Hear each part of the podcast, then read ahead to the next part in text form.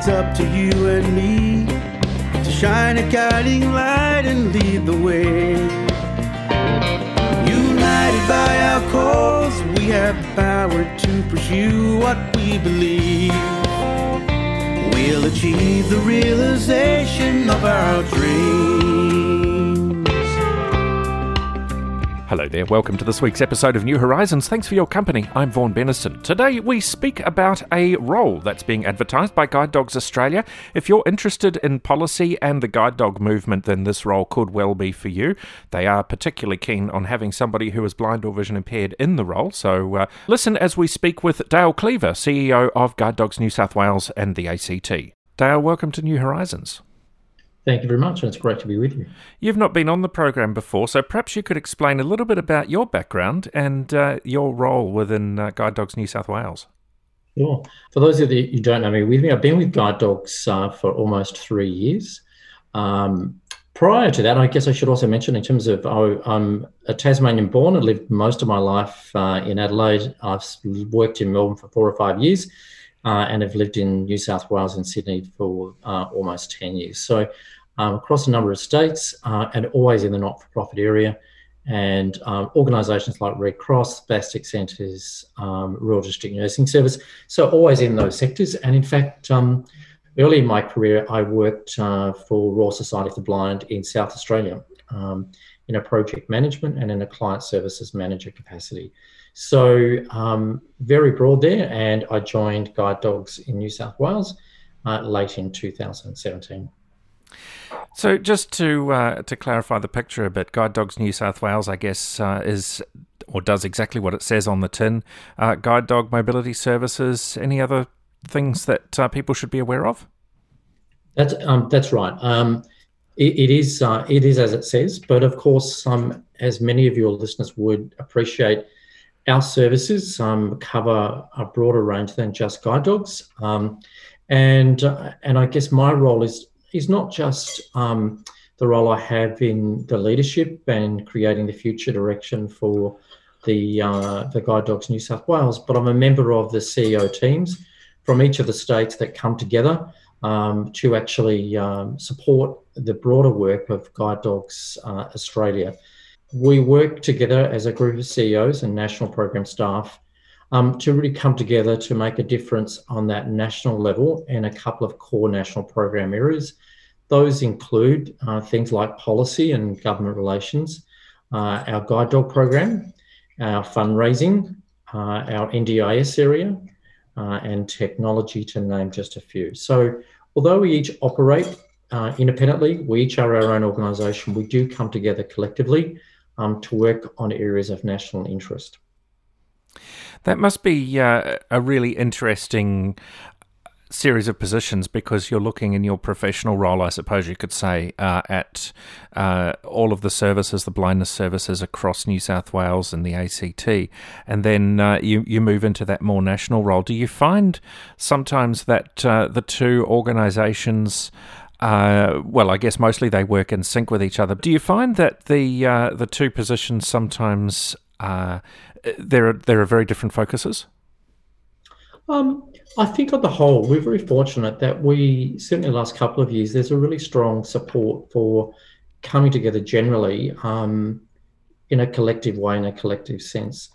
I think what's important is that yes, we have differences. Our populations are different, and and you know if you're living in far north Queensland versus Tasmania, versus uh, Adelaide, of course, you know, for all of us that have lived in those areas, there are differences in the demographic areas.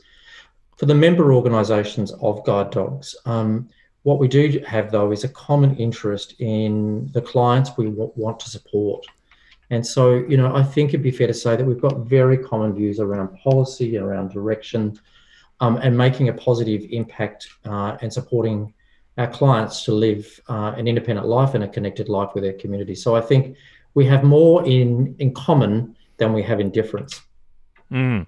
And I think that's really important, and I think that's the strength of uh, a national representative organisation such as Guide Dogs Australia. From a client's point of view, does Guide Dogs Australia have any uh, hold any sway in terms of client service and things like that? Um, we share, um, obviously, our service delivery is very localised to the communities that we actually work in. Um, but it'd be fair to say that um, given our programs are very similar, very, very similar, um, there's a lot of information sharing and idea sharing um, around program design, around service improvements, about how we engage and involve and co design with our clients. So I think that's an area that's actually growing. So, yes, we recognize difference at that local state level. But I think um, also with the client service work, we recognize once again that there's a lot of similarity um, and we learn a lot from each other. Mm. And I guess one of the other strengths about having a national representative organisation is the ability to uh, to coordinate and uh, reach out to government and uh, national uh, body organisations, and that's uh, kind of about the role that we're about to talk about. Is how about uh, explain to us what it is that you're looking for, and perhaps after that we can have a bit of a look at you know who who you're looking for. Yes. Um, the role um, is really important for the Guide Dogs Australia um, membership. We um, we see that the policy and the, uh, the national policy and government relations area as a really important piece of work. This role has been around a few years um, in the Guide Dogs Australia um, organisation. It is an expanded role from what it has been in the past. I mean, there's been some great work that has occurred over the years in terms of this, particularly as we navigated our way through NDIS um, uh, issues around transport and accessibility have been um, really important um, important parts of the relationship. And I think in the past and, and present, but also in the future, um, this role also works closely with other peak bodies and groups.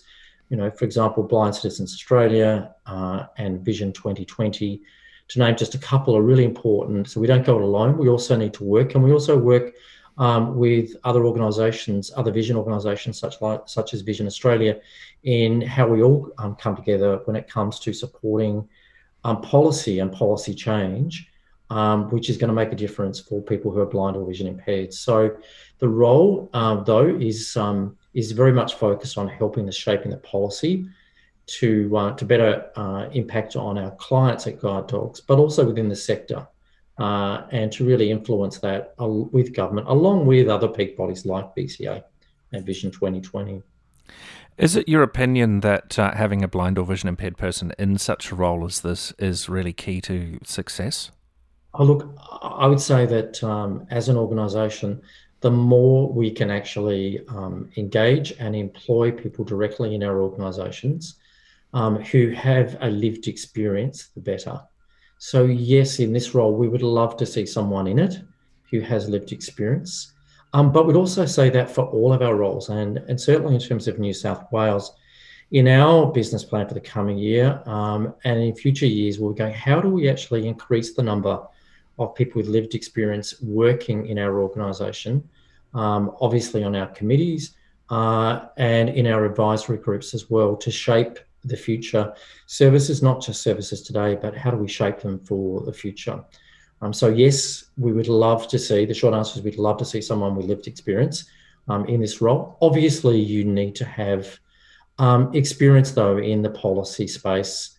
So, there's going to be much more emphasis on the role feeding into the guide dog strategy and our annual work across the guide dog organisation. So, There'll be things like identifying the guide dog's key policy communication priorities, linking those to our communication strategies, including social media, um, thinking about what the calendar events we can create, um, what are the tools we can also give to CEOs and boards across the states and our people, our clients, that actually start to engage the community. So part of the role is not just the um, ambassador role and policy uh, shaping role directly they will have with government and other and private sector and other peak bodies.